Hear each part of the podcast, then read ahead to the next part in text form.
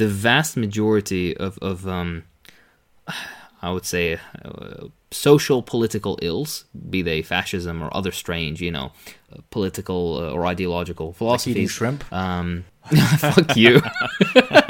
I stand by my fucking shrimp is delicious. Okay, you're just a bunch of, like I said, culinary philistines. Now you're eating shrimp, and then you're gonna tell me you wipe your ass from the back.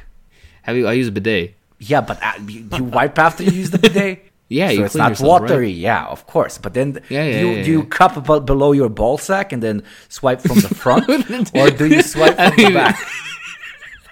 I've never given it that much fucking thought. You don't remember how you wipe your ass. Okay, whatever. JT, how do you wipe your ass? From the front or the back? From the front, dude. Who wipes from the back? No, I agree with Akeem on this one. On this very important topic.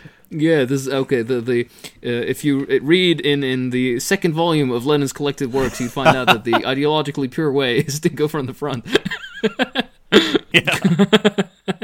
Anyways, my point being, which is fucking derailed now, was a lot of these social ills, political, ideological, and whatnot. These things will be weeded out under socialism mostly.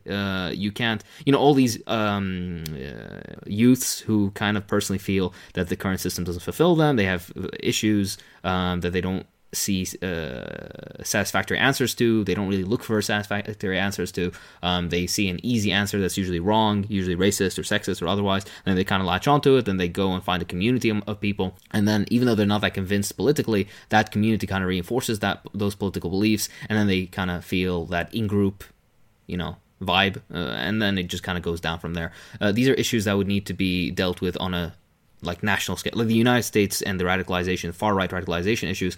This is something that would need to be done on a national level. This is not something a bunch of organizations of people, volunteering their time can entirely work out. They can do some good work, but they can't entirely weed out. This is something, And of course, by the American system is directly built to feed this, because these far-right lunatics are the ones who go into the military and the police stations and the every other and the fucking ICE guards and whatever. So it's much more complicated than what you can do as an individual, and that's why we say it's probably a better idea to not focus all your energy on this sort of thing, and maybe focus it on where it will be much more fruitful, because you only have so much time and energy to put into this.